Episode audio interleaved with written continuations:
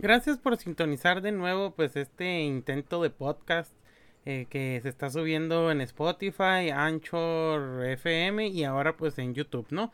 Tengo un canal de YouTube que ahí lo voy a compartir, pero pues eh, mayormente pues lo estoy pues en cualquier red donde me puedan escuchar o quieran, pues ahí lo voy a, eh, a subir, ¿no? Pues ahora el tema es uno de los que yo creo que pues más interesantes para nosotros los mexicanos, ¿no? O sea, Sabemos que están los Illuminati, sabemos que están los masones, sabemos que están los Rosacruces, la propaganda P2, eh, también sabemos que está eh, el movimiento Quanon, están también este eh, que, que los el, el dragón el, el dragón esmeralda en China o sea, cada, mm, la mayoría de los países pues tienen sus propias asociaciones secretas, el Bohemian Group, el Skull and Bones y todo eso, ¿no? Pero pues uno dirá, pero en México, ¿qué onda? O sea, ha habido organizaciones así secretas que quieren dominar el mundo o México o algo así, pues, este, pues déjenme decirles pues que en México también ha habido muchas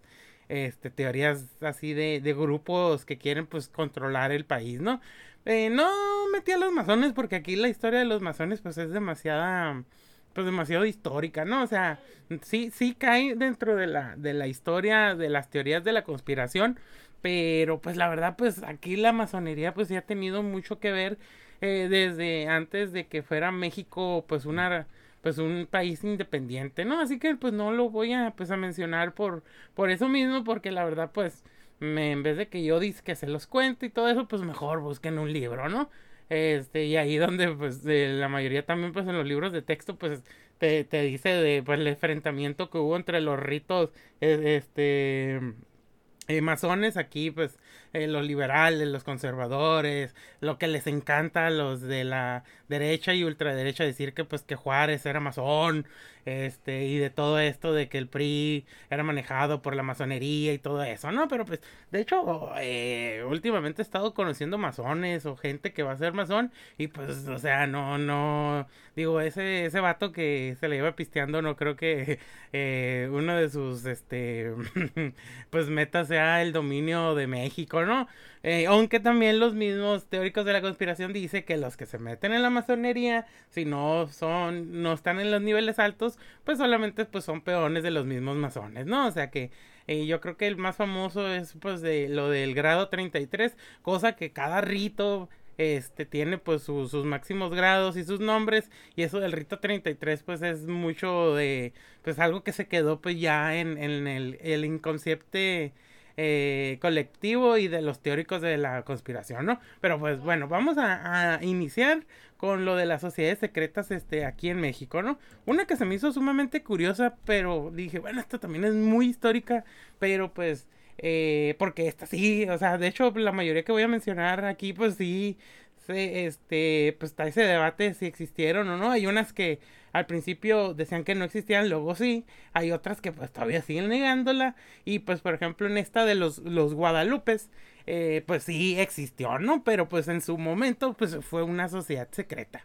Eh, los Guadalupes fue una sociedad secreta que se hizo para apoyar en secreto la independencia de México eh, pues de España, ¿no? Estos guadalupes eran espías, transportaban cartas, mensajes, eh, no solamente espías de, vamos a escuchar qué hace o qué dice o a dónde van, sino espías de que estaban dentro del mismo ejército realista y se robaban ciertas cartas importantes, eh, cosas de, de materiales de guerra y todo esto, ¿no? Así que los guadalupes, este, eran como se autonombraban y pues eran este, este, este grupo casi pues de, espionaje secreto pues que tenían los independentistas, ¿no? Eh, también pues hay que mencionar pues que todo esto pues fue durante pues eh, a finales del virreinato de la Nueva España y pues a principios del México independiente, ¿no? Y pues pasaron los guadalupes a ser como que un rumor, pero pues ya con los textos académicos, este, con los estudios eh, eh, históricos que se han hecho, pues los guadalupes pues sí existieron y sí ayudaron a la causa de la independencia de México, pues haciendo todas estas cosas de, espionaje y contrainteligencia, ¿no?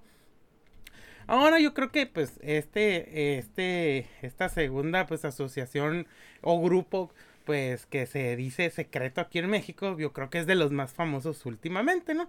En especial pues cuando ganó este pues Enrique Peña Nieto. Pues estoy hablando pues del grupo Atlacomulco, ¿no? Que según la leyenda dicen que la videnta Francisca Castro Montriel reunió a los personajes más notables de Atlacomulco para decirles una profecía de que de que en, en de Atlacomulco iban a salir seis gobernadores del Estado de México y que de esas tierras eh, pues uno de ellos se iba a convertir en presidente, ¿no? Este, y pues ahí, según esto, se está hablando pues de Enrique Peña Nieto, ¿no?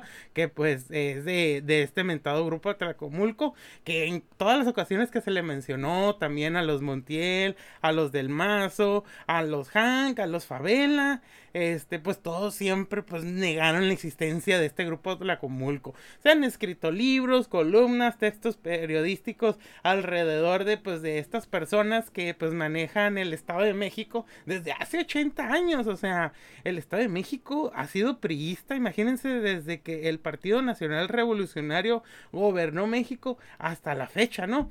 Eh, uno de los apellidos pues que, de, que resaltan son los Favela, los Montiel, los Hank del Mazo, los Peña, los Nietos, los Sánchez Collins y pues, o sea, desde los años 40 todos estos apellidos han estado gobernando en el, en el Estado de México y también eh, entre ellos pues ha habido este hermanamientos, ¿no? Eh, pues, por ejemplo, pues no es este no es secreto que Arturo Montiel es tío de Enrique Peña Nieto, que a la vez es primo de Alfredo del, del Mazo Maza, ¿no? Que es el actual este eh, gobernador del Estado de México. Ahora ustedes dirán, pues el Estado de México, ¿qué tiene? Pues, o sea, ¿qué es? Pero pues estamos hablando que es el estado con la mayor población de mexicanos. Es el estado donde hay un alto índice de feminicidios. Es uno de los estados más competitivos económicamente hablando. Es uno de los estados donde el laboratorio político y como y hasta tecnológico y hasta de, de, de propaganda y de noticias falsas eh, pues más se da, ¿no? O sea, por ejemplo, Cambridge Analytica, donde hizo sus experimentos, fue pues en el Estado de México, ¿no? Eh, pues una cosa que, pues también que, pues, de esto del grupo, pues, Atlatomulco, pues es de que como que, como pues esta leyenda, de hecho, pues es lo que más se repite, pues, en el internet, ¿no? Eso de, de la profecía, de los apellidos, de que, pues, o sea, en realidad, pues sí, o sea, sí, sí es cierto que, pues, han ejercido, pues, una influencia política hasta nuestras fechas, ¿no? Eh, pero, pues, ya, eh, vamos a ver qué, pues, qué pasa en estas nuevas, este, elecciones, ya que, que, pues, que pues que Alfredo del Mazo pues termine su, su sexenio a ver qué pasa y a ver si aparece otra vez pues el grupo Tlacomulco, ¿no? Otro de que yo creo que es uno de los que más este pues eh, más hubo dimes y diretes si existía, ¿no? Pues es el, el famosísimo Yunque, ¿no? Esta asociación ultraderechista eh, católica de corte este fascista este pues sí, existe al principio lo negaban, pero como son católicos, la misma, el mismo Vaticano prohíbe las asociaciones secretas entre católicos, así que eh, ellos decían ante la Santa Sede, pues que eran un grupo discretos, ¿no? Eh, eh, fundados por un jesuita de nombre Manuel Figueroa Luna, pues Puebla y Guadalajara fue de sus pues de sus de sus sedes, ¿no? De hecho, aquí también en Baja California se habla mucho del del yunque, ¿no? Que varios pues este, panistas pertenecían a eso. De hecho, pues eh, se le culpa mm, eh, principalmente al PAN y pues a todos estos grupos de ultraderecha radical de, que muchos están pues que son que llevan pues la, agenda del, del yunque, ¿no? Eh, el yunque es de estas asociaciones que creen que hay una conspiración judeo-masónica comunista en contra pues de la iglesia católica y pues ellos sí creen en los protocolos de los sabios de, de, de Sion, ¿no? En el, eh, hay unos reportajes y unos libros muy interesantes de Álvaro Delgado que hablan sobre el yunque, cuando pues se pensaba que pues era una teoría de conspiración, ¿no? Era tratar de desacreditar al PAN y todo eso, pero en el 2016 pues salieron y dijeron, no, pues saben que sí, sí hemos existido, nunca fuimos secretos, sino discretos, porque la iglesia lo prohíbe y todo eso, pero pues eh, se los digo ahora sí con los pelos en la mano, el yunque existe, el yunque este eh, actuó en universidades, con empresas, con políticos y pues está todavía, ¿no? Porque pues no, no, no, no, haya, no, no, no ha perdido, digamos, como que de su libertad de asociación o nada de eso, ¿no? Ahí está, pero pues ya ahora sí con menos, este, de hecho pues se menciona mucho que, que al ganar el panismo, pero este panismo más empresarial neoliberal, pues el yunque pues quedó pues eh, muy relegado de todo eso, ¿no?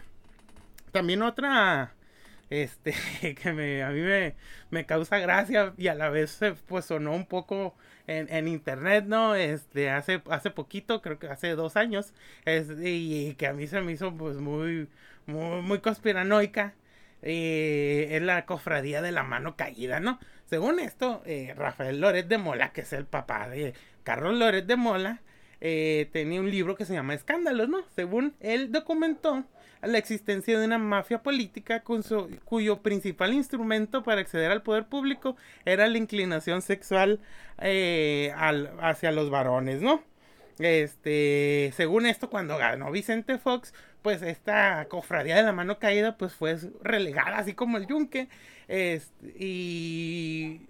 Pero pues lo curioso es esto, pues, o sea, de que según esto, eh, ser homosexual era lo que te daba como la membresía a esta, a esta cofradía de la mano caída, ¿no? Desde el, pues el nombre me hizo sumamente, o sea, este, como que súper llamativo, ¿no?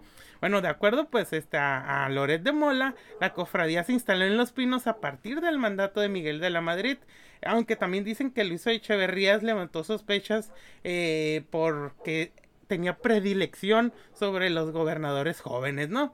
Eh, había muchos eh, festejos de la Madrid que donde había pues como que muchos jovencitos de buen ver invitados y donde también pues invitaban a, a priistas de, de, gran renombre como, pues como Manuel Barlet y Emilio Gamboa Patrón, ¿no?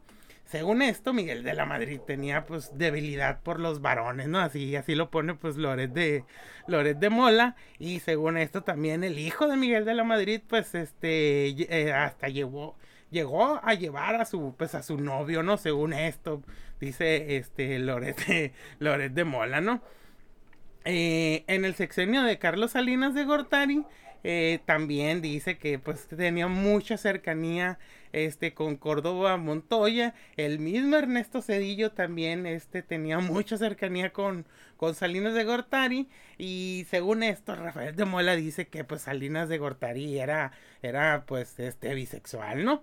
Eh, y que según esto uno de los noviecitos de Salinas es José Francisco Ruiz Massieu, eh, que por cierto también era su cuñado y que por cierto pues lo, lo mataron y que también inculparon a, a, Salinas. Eh, también em, otros, pues, eh, también, pues, ciertos, pues, ciertos académicos, o sea, gente así como, como Jorge Carpizo, que fue rector del UNAM. Eh, también, según esto, Alfonso, según Alfonso Navarrete le dijo a, a Loret que Carpizo le gustaba vestirse de mujer, ¿no?